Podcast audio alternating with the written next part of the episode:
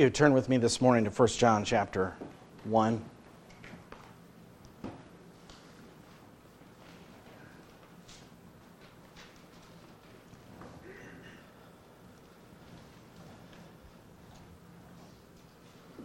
First John chapter 1.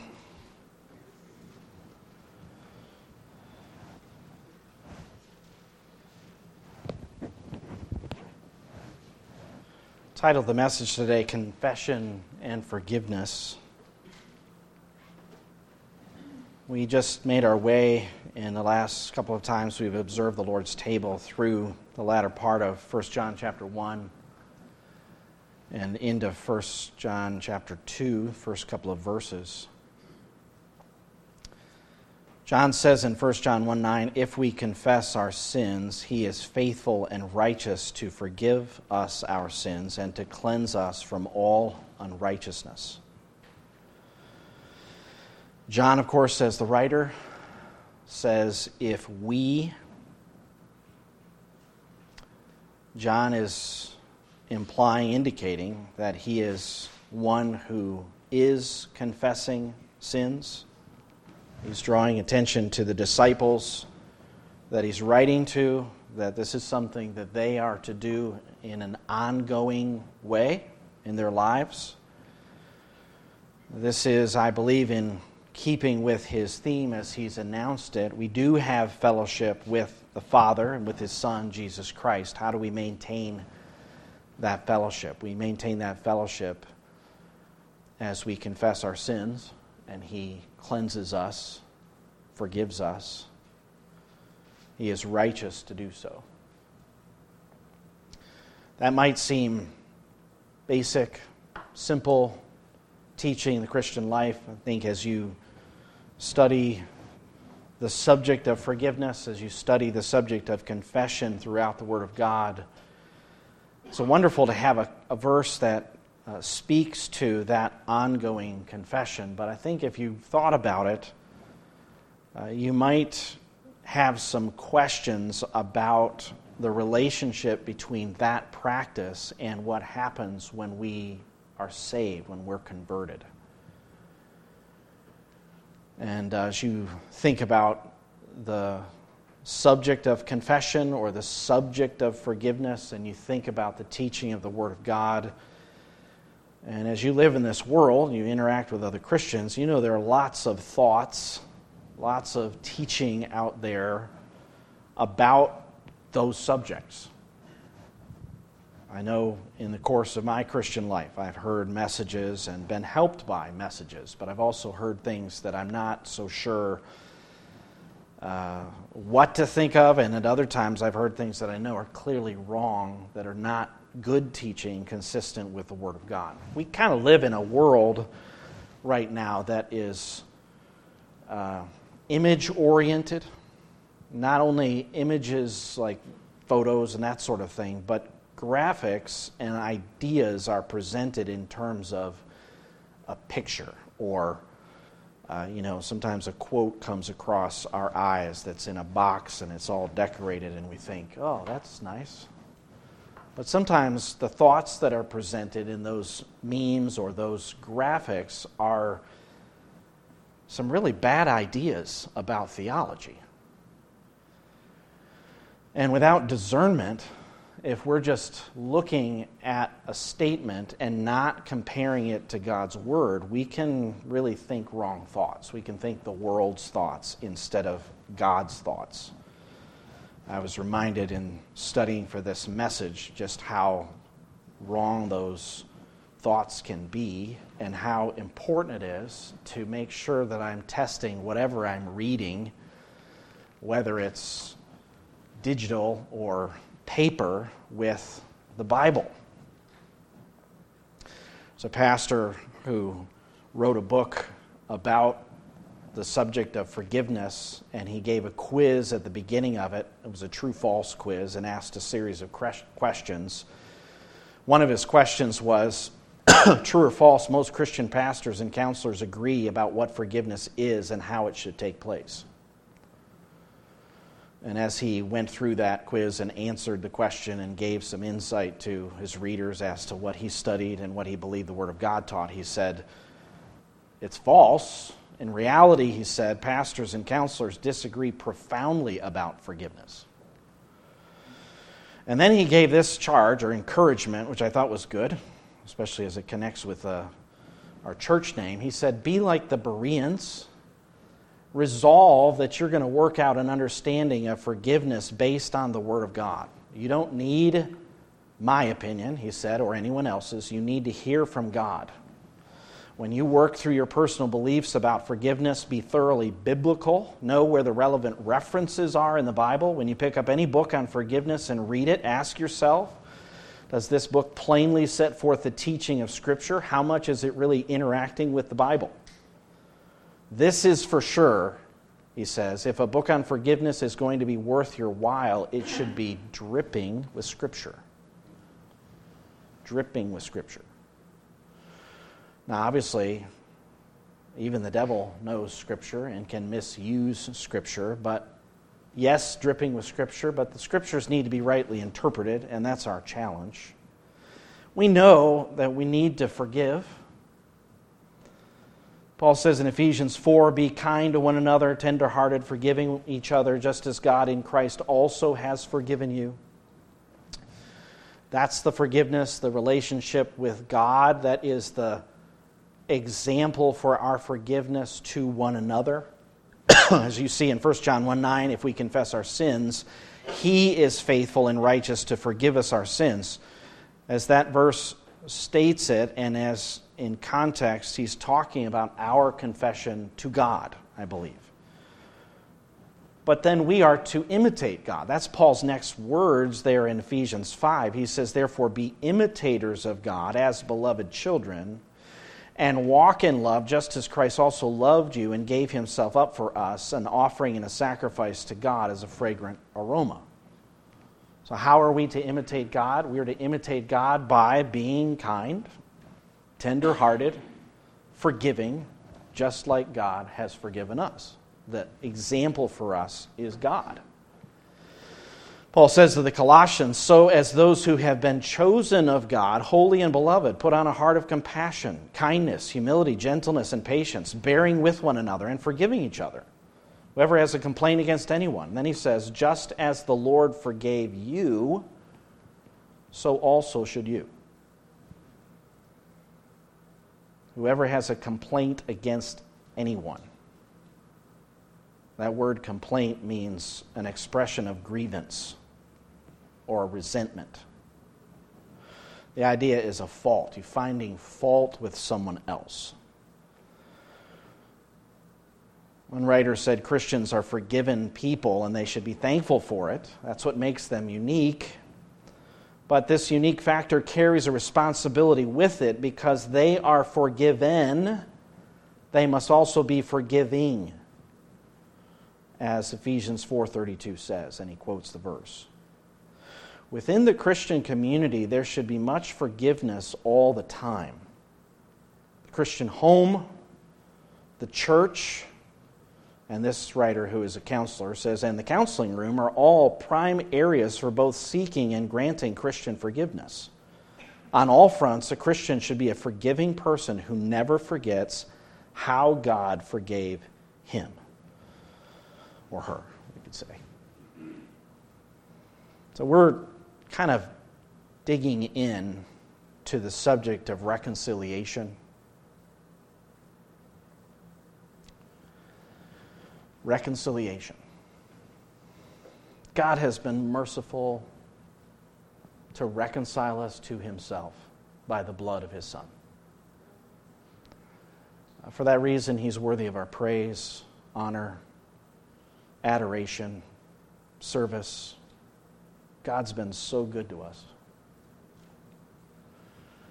But that goodness that God has shown to us not only should motivate us to love Him more, but also to extend His love as He works in our hearts to others. We can come to an understanding of the gospel, but not live in light of the gospel in our relationships with other Christians. You understand what I'm saying? We can come to an understanding of the gospel, know that I'm forgiven of my sins, know what God has done for me, but then not apply it when it comes to my relationship with other believers. And our mind has to be renewed. I mean, we need to be told basics like be kind to one another. Why would Paul have to say that to the Ephesians? Why does God have to tell us to love one another? Because that's how sinful we are. We need reminders like that. We need to be shown how to do it. Forgiveness is one of those ways. And then, of course, not just forgiveness, but that process of reconciliation and even just living with one another. We need to be told to bear with one another and to be long suffering. How do we handle reconciliation with others? Well, we've experienced reconciliation to God by what He has done for us, but then we apply that as we relate to one another within the context of the church, obviously within our homes as well. Life is complex enough, and then our sin and our lack of knowledge, or sometimes just the state of our heart, complicates things further. And we're sometimes challenged to know how the set of circumstances that we find ourselves in by God's providence. We may not get very far even today in this subject with regard to confession and forgiveness, but I want to begin to dig deeper into reconciliation. My hope and prayer is that as we certainly as we understand God God's mercy towards us that that will deepen our love for him, but as we understand God's mercy and grace towards us, it will also affect our relationships with one another. And I'm I'm certainly not saying, even today, that we understand uh, the work of Christ or what God has done as much as we ought to. But at some point, you do have to get down to those details of then how you relate to one another as Christians. You can be so focused on what God has done and not look at the practicals that you never actually apply the truth to your life. And the gospel, as it's given, has application to life.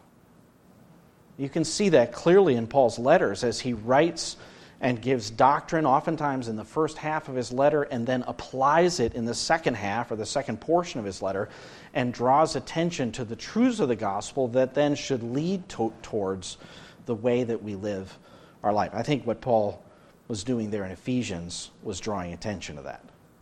Why do we show kindness to one another? Why are we tenderhearted?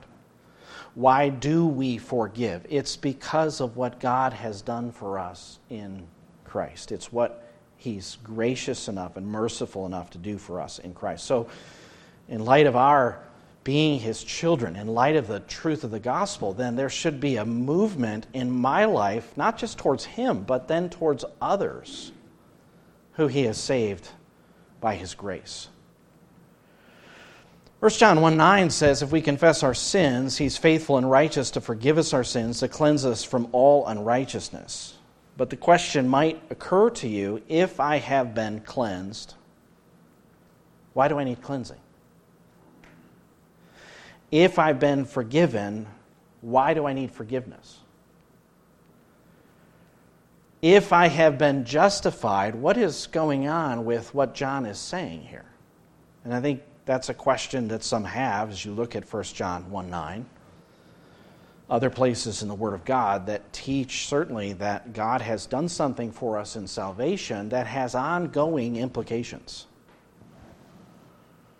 So, this need for confession as John presents it. He says, if we confess our sins, he's faithful and righteous to forgive us our sins. I don't believe John is talking here about that initial cleansing and justification. He's talking about something else. And what he's talking about has been the practice of believers throughout the centuries, not just church history, but going back into the Old Testament. praying for forgiveness or confessing sin to God, seeking forgiveness, is it follows the example of godly Christians. We don't have time to turn to all the passages, but you could see in the Old Testament there is corporate confession of a nation before God. Ezra did that, Nehemiah did that, Daniel did that, some of the prophets did that, beyond those. But then there's personal confession. Daniel actually mixed in Daniel chapter 9 personal confession as he confessed his own sins, but also the sin of the nation. Nehemiah did that as well. But perhaps the most familiar to us, as far as an individual who, although he was a representative of the nation, he was dealing with personal sin, is David. David confessed his sin to God, even as he had already come to know God by faith. Turn, if you would, to Psalm 32.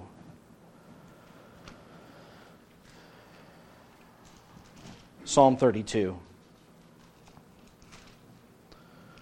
There's a number of Psalms that we could turn to.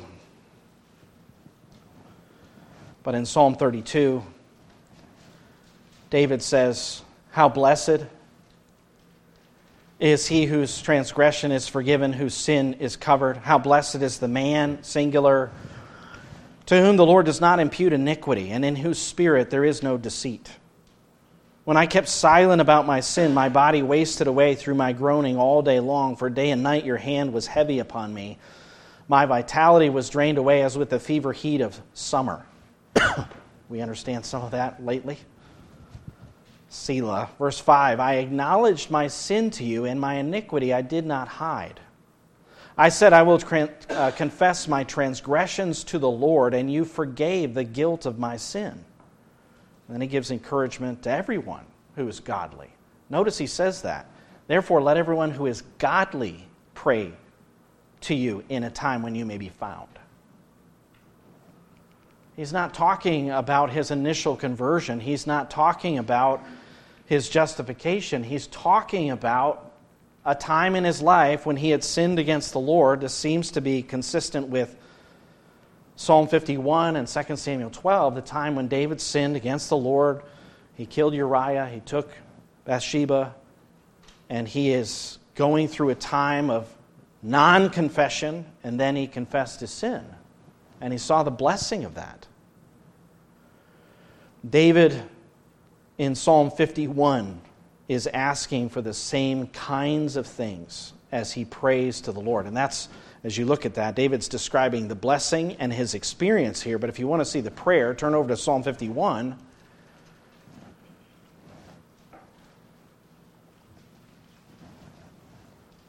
Notice his petitions in this psalm Be gracious to me, O God, according to your loving kindness. According to the greatness of your compassion, blot out my transgressions. Wash me thoroughly from my iniquity and cleanse me from my sin. For I know my transgressions and my sin is ever before me. Against you, you only, I have sinned and done what is evil in your sight, so that you are justified when you speak and blameless when you judge. And he goes on. He's making all sorts of personal petitions that God would cleanse him, forgive him, restore him, renew him. And you and I, according to the New Testament, are to speak to ourselves in psalms and hymns and spiritual songs. Even this psalm, Psalm 51, should inform my heart and should teach me about how to relate to God when it comes to confession and forgiveness. Now, David gets real specific in Psalm 51 as he speaks of his blood guiltiness. Verse 14, deliver me from blood guiltiness. Now, you might come to that and say, well, I haven't ever murdered someone. David had.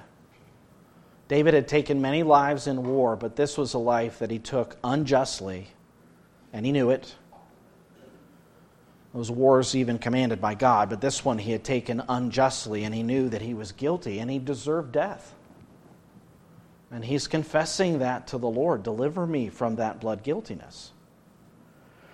So these psalms of confession, these psalms of, they're called penitential psalms, these psalms of repentance are to inform the hearts of God's people. Praying for forgiveness and confessing sin follows the example of godly Christians. Now, we would say as someone comes to Christ, there's an initial coming to God for forgiveness. There's the God be merciful to me, the sinner, on the part of the publican. There's that confession of faith that's combined with a repentant heart that certainly sees to get forgiveness, to receive the forgiveness of God for the sins of one's life.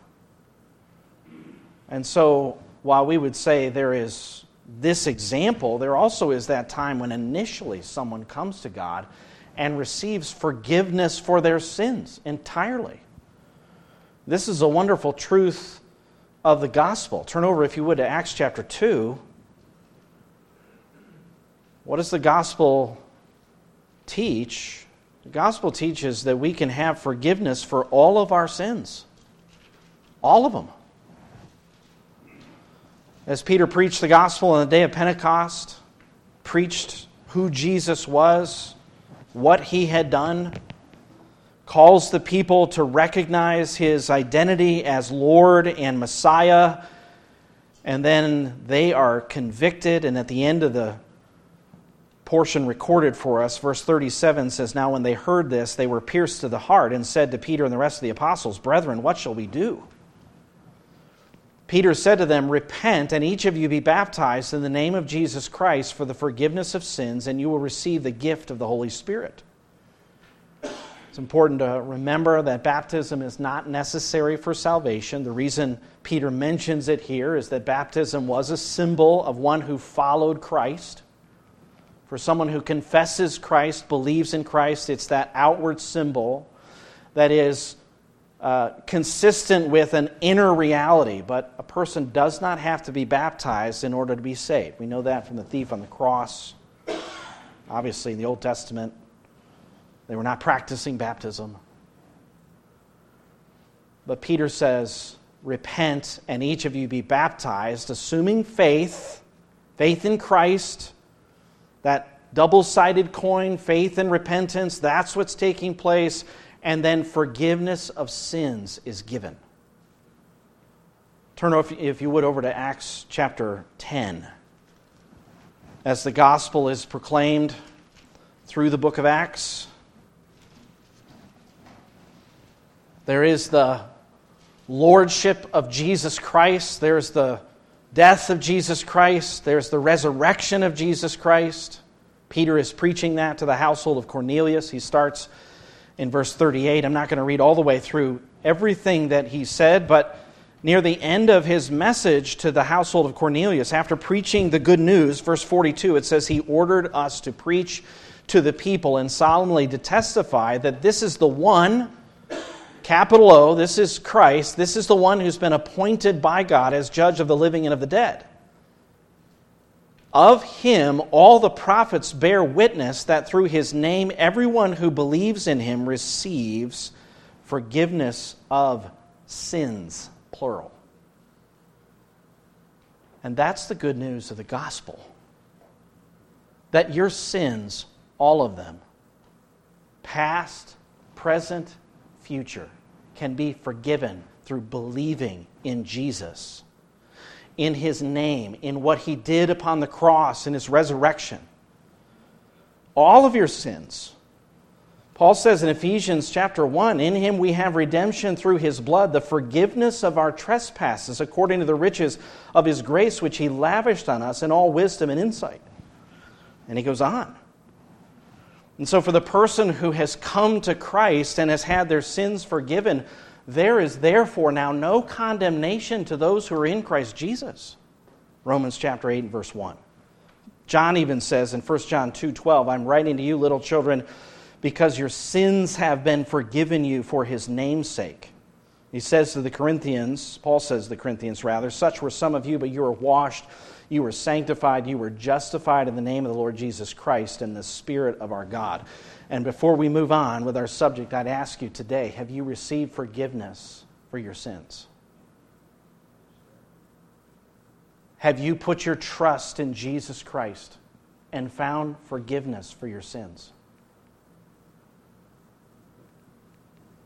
Or are those sins still testifying against you before God? See, God's good news is that you can have your sins forgiven. The, the bad news is that if you don't turn from your sins, there is a penalty for your sin. The wages of sin is death, and beyond physical death, there is eternal judgment, eternity in a lake of fire if you do not repent and turn from your sins. And so it is a wonderful thing that God has given us the good news that our sins can be forgiven, cleansed, washed, and before God I stand declared righteous, innocent, and not just innocent of sin, but also righteous, that I've fulfilled God's demand and I'm accepted before God, not because of anything that I've done, but because of what God has done for me in Christ. That's good news. Preach that. Believe that. Don't hold that back from your neighbor, the person that you work with. This is good news, and we're to make disciples of all the nations, but that's good news to make a disciple with, that they might believe too, that they might have eternal life, and yes, the Holy Spirit dwelling in them, but that they can have their sins forgiven, the hope of heaven, fellowship with God, being a child of God, all of the riches that God has lavished on us. Why don't we share that? That's wonderful news. It's the greatest news. May the Lord help us to share the good news of the forgiveness of sins in Jesus Christ. If I have that, and I know that past, even present, and future, all of my sins are forgiven, all of them. Why do I need to come to God and confess them?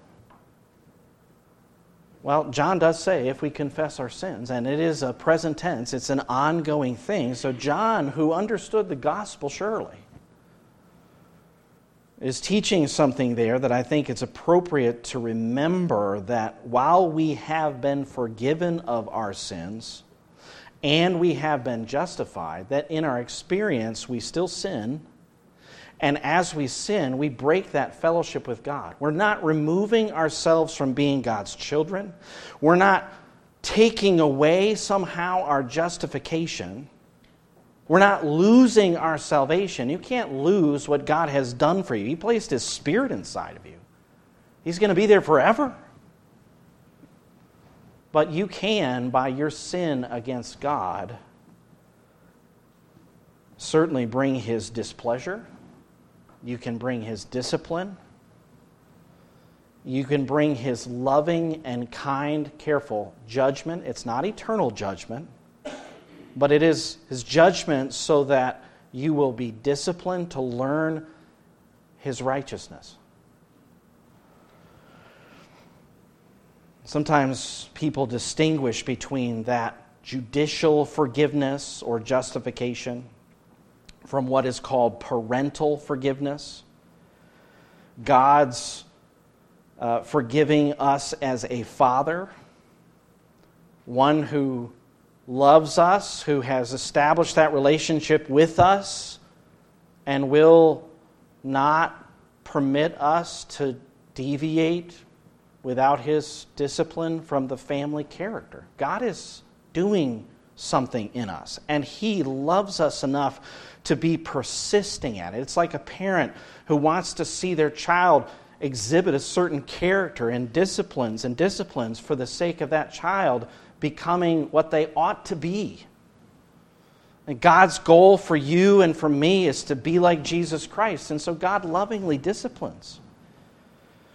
I like the way the pastors and teachers there that met at Westminster wrote, they said, God does continue to forgive the sins of those that are justified, and although they can never fall from the state of justification, Yet they may by their sins fall under God's fatherly displeasure and not have the light of his countenance restored unto them until they humble themselves, confess their sins, beg pardon, and renew their faith and repentance. And what, he, what they say there about faith and repentance, that isn't just something on the day of conversion. That is the Christian life continued faith, continued repentance. Now, did Jesus teach this? Well, what did he teach in the Lord's Prayer? Or the disciples' prayer? I call the disciples' prayer because there's at least one petition that the Lord couldn't pray, but it's the one we need to, and it relates to this. Our Father in heaven, you go down through those petitions, and one of them says, Forgive us our debts our Father, and if you look in the context of Matthew chapter 6, it's constantly the Father who sees the one praying in secret. It's the Father who hears our prayers, who sees our fasting, whatever it may be that Jesus is teaching there in relation to God the Father. And it's in that context that he says to pray. Forgive us. And that's a daily thing, right? Give us this day our daily bread is the same prayer as forgive us our debts. It implies something about our sinfulness. It implies something about the continual need that we have to come to God and make sure that we're in right fellowship with God. Do we need to pray to God for forgiveness? Do we need to continue to do that? Yes, so that we can stay in fellowship with God. Not so that we can stay in the family of God. Of course, we're in God's family if we believed in Christ, if He is our Lord and Savior but it's to stay in fellowship with him. It's James is calling his readers to that when he says James 4 7, submit therefore to God, resist the devil, and he will flee from you. Draw near to God, and he will draw near to you. Cleanse your hands, you sinners. Purify your hearts, you double minded. Be miserable and mourn and weep. Let your laughter be turned into mourning and your joy to gloom. Humble yourselves in the presence of the Lord, and he will exalt you. So, this is a matter of fellowship. This is a matter of staying in right relationship with God. When we sin against God, and He is our Father, we come back to Him, we confess our sin to Him, we forsake that sin, and God cleanses us and He purifies us. He doesn't re justify us, that's already true, and that's never going to be removed. This is what we call sanctification. As we grow in likeness to Christ, and sometimes the way in which we grow is we, we sin and we fail and we come back to God, ask for His forgiveness, we get back up again and we walk in the path and we're reminded that God is our Father, that we are His child, that we need to please Him in our lives. So I just ask you today are you in fellowship with God? Have you received salvation by His grace? It's possible to be saved by his grace and been justified, but you're not in fellowship with him because you're living in sin. As we come to the Lord's table, obviously we're coming, if we come obediently, we examine ourselves to make sure there's really nothing between us and the Lord. As the song says, nothing between my soul and the Savior.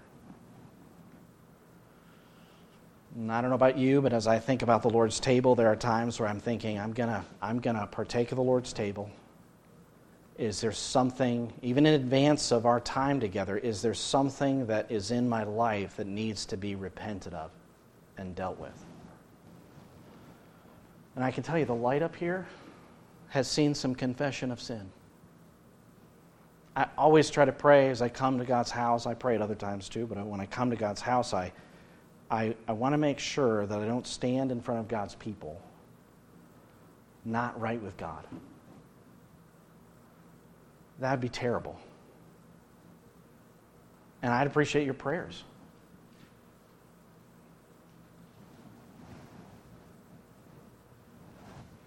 In the life of every Christian, every day, not just when we observe the Lord's table there ought to be confession, ongoing confession of sin.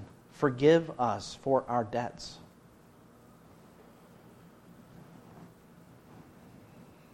And if you want to know how to pray for forgiveness, of course, the Lord's Prayer, Jesus taught us to pray that way. But then there's the biblical examples. We turn to Psalm 32 and 51.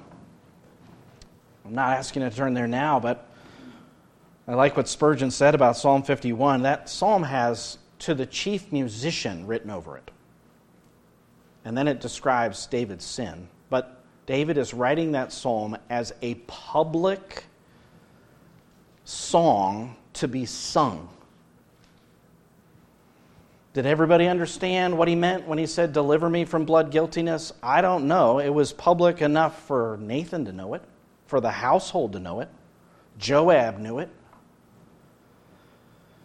But Spurgeon said in that psalm, he says, Therefore, that psalm is not written for private meditation only, but for the public service of song. It's suitable for the loneliness of individual penitence. That's the idea of a person who's just individually dealing with sin, wanting to repent.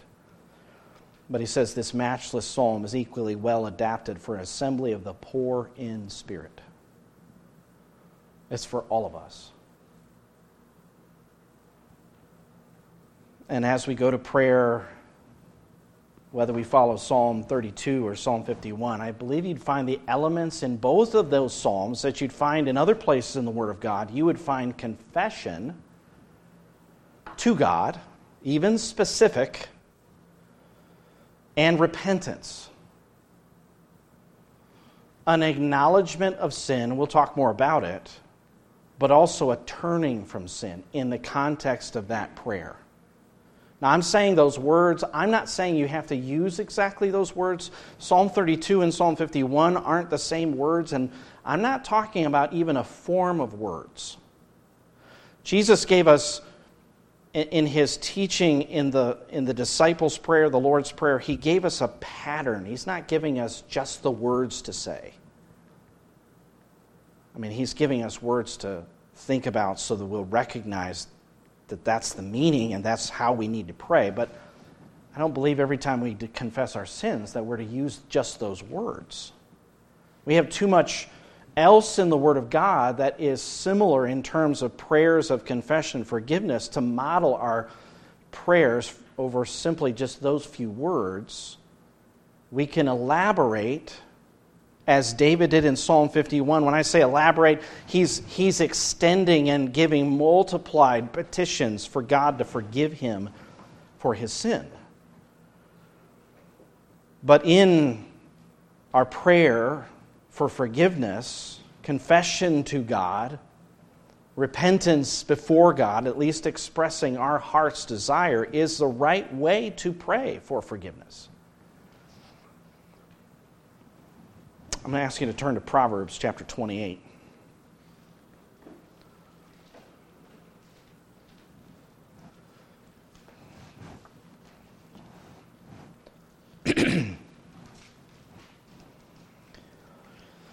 Proverbs chapter 28, verse 13. He who conceals his transgressions will not prosper but he who confesses and forsakes them will find compassion. He who conceals, to conceal is to hide something. It's what Jael did when Sisera came to her tent and he was trying to hide from the Israelites. We know she had other plans, but at least for a time, she covered him with a rug. She concealed him. But this is what we do when we sin and we don't confess it, we conceal it. Job says, Have I covered my sins like Adam by hiding my iniquity in my bosom? Now, he literally hid from God. And God, through a series of questions, is calling forth for a confession. But Adam wasn't forthcoming, he was hiding instead. How many of us hide when our heart is not right? Instead of confessing, we conceal. Instead of uncovering, we try to cover. We're pretty good at deception. Sometimes we hide it from the view of others, and only we know, or at least we think only we know. We know, based on the teaching of Scripture, that God knows. God always knows. There is no creature, the writer of Hebrews says, hidden from his sight, but all things are open and laid bare to the eyes of him with whom we have to do. The Lord looks from heaven. He sees all the sons of men, Psalm 33 says. From his dwelling place, he looks out on all the inhabitants of the earth, he who fashions the hearts of them all, he who understands all their works and he knows our hearts. He says to Jeremiah, through Jeremiah, I, the Lord, search the heart. I try the reins, even to give to every person according to the fruit of his deeds. So it doesn't matter if you've had hidden it from people, you can't hide it from God, and God is actively searching. He sees, he knows. Not only knows what's done, he knows the intents of your heart. And sometimes that's where the sin is. It's not so much outwardly as you've got sin going on in your heart that you've not dealt with. Now, to confess instead of conceal, verse 13 says, He who uh, conceals his transgressions will not prosper. You will not succeed. God is, God is opposed to transgression, He is opposed to sin. He's going to set Himself in opposition to pride and arrogance that pursues that course. But he who confesses and forsakes, that's the confession and that's the repentance, will find compassion. Compassion from who? Compassion from God. I noticed as I was thinking about this verse, the very next verse says, How blessed is the man who fears always. Who, but, but he who hardens his heart will fall into calamity. If you're concealing your sin and hardening your heart, there's trouble coming because God's in charge. He loves us enough to deal with us. And even the passage we think about the Lord's table there in Corinth, there were those who were not dealing with their sin, and God was dealing with them because they weren't dealing with their sin. Confession is something that we're taught many places in the Word of God. This idea of confessing sin in this verse in the Old Testament would go along with offering a sacrifice. You come you have an animal, you confess your sins over the head of that animal, and then the knife is taken and that throat is cut and the blood is spilled as a testimony of ultimately Christ's blood being shed. But that's what confession involved. The Day of Atonement, that's what was practiced. Confession. But then there's repentance. Look at the end of the verse. He who confesses and forsakes them. Forsakes what? Forsakes the transgressions. Is not confessing with the thought that this ritual is going to get me in right fellowship with God without turning from that sin. Have you ever thought that? That you could confess and that's some kind of a magic trick that makes you right with God even though you don't want to turn from your sin? No, God is not looking just simply for you to tell Him what you've done. He knows what you've done. He is looking for a full repentance, which means a turning from, an abandoning. That's what the word forsake means. It's oftentimes used in the Old Testament of abandoning either God or abandoning idols for God, turning away from and turning to. Repentance is a change of mind that results, if it's genuine, in a change of life. Zacchaeus repented and his life changed. It wasn't just words that he was saying to Jesus. J.C. Ryle said true repentance begins with the knowledge of sin, goes on to work sorrow for sin. It proceeds to produce confession of sin. It shows itself in a thorough breaking off from sin, and in the last place, shows itself by producing in the heart a settled habit of deep hatred of all sin. Now, we pursue that. And God's word, as it renews our minds, deepens our hatred. As we see the effects of our sin, it deepens the hatred that we have for sin. So, just by way of application, if God makes you aware of your sin, if you're aware of enough to be concealing it, you're aware of your sin. But if He makes you aware of it, the first thing to do is not to cover it back up, it's to confess it sincerely. You may not have the sorrow that is appropriate to what you have done, but it's still right to confess and forsake it. I don't believe our sorrow is usually even appropriate for the sins that we commit against God. And you really can't work that up except to understand the nature of the sin and what it is as it offends God. Sometimes what, what helps us to see how terrible sin is is the effects that it has on our life, or maybe the effect that it has on others. But if we remember the effect that it has on others, the, the reason that Jesus had to die on a Roman cross with his hands pierced and his feet pierced and his head pierced with a crown of thorns is because of my sin. When we see that one who was hanging on the tree in agony and blood and realize that it was my sin that nailed him there, if we have anything of a godly heart, that's going to start to work some sorrow.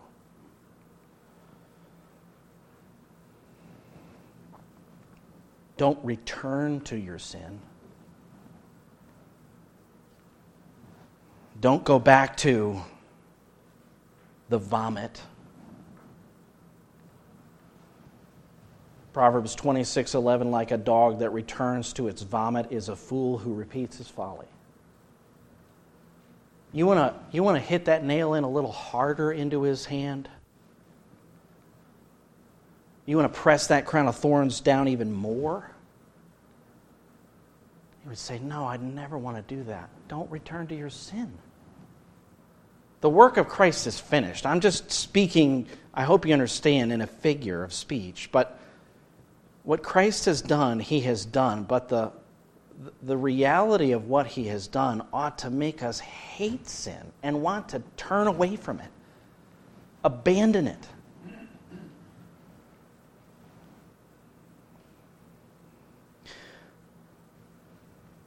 So, as we come to the Lord's table today, I have much more to say, much more to, and we, in the Lord's grace and goodness, we have more opportunities to look at this subject, but I just want to encourage you as we come to the Lord's table today. We recognize the work of Christ and what He's done for us.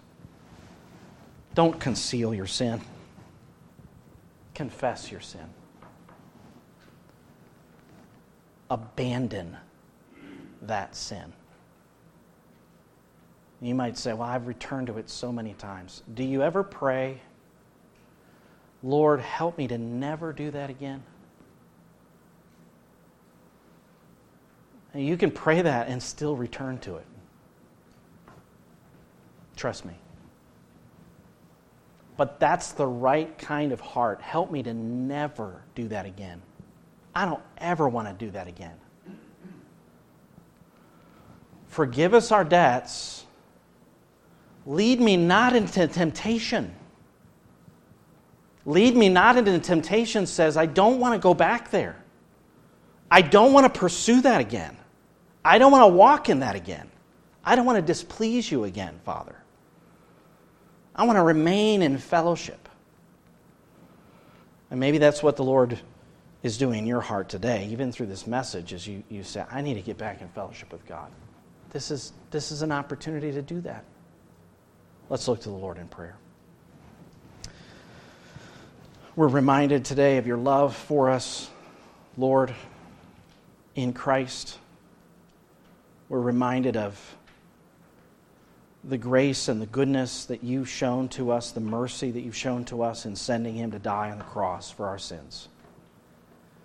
Guard us, Lord, from the foolishness of thinking that we could conceal. Help us to confess and today to forsake without the intention of ever returning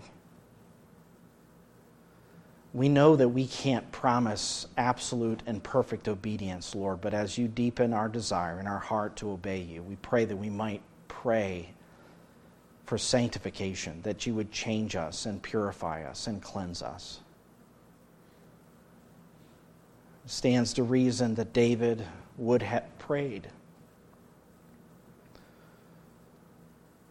for that clean heart and that restoration that he might never again jeopardize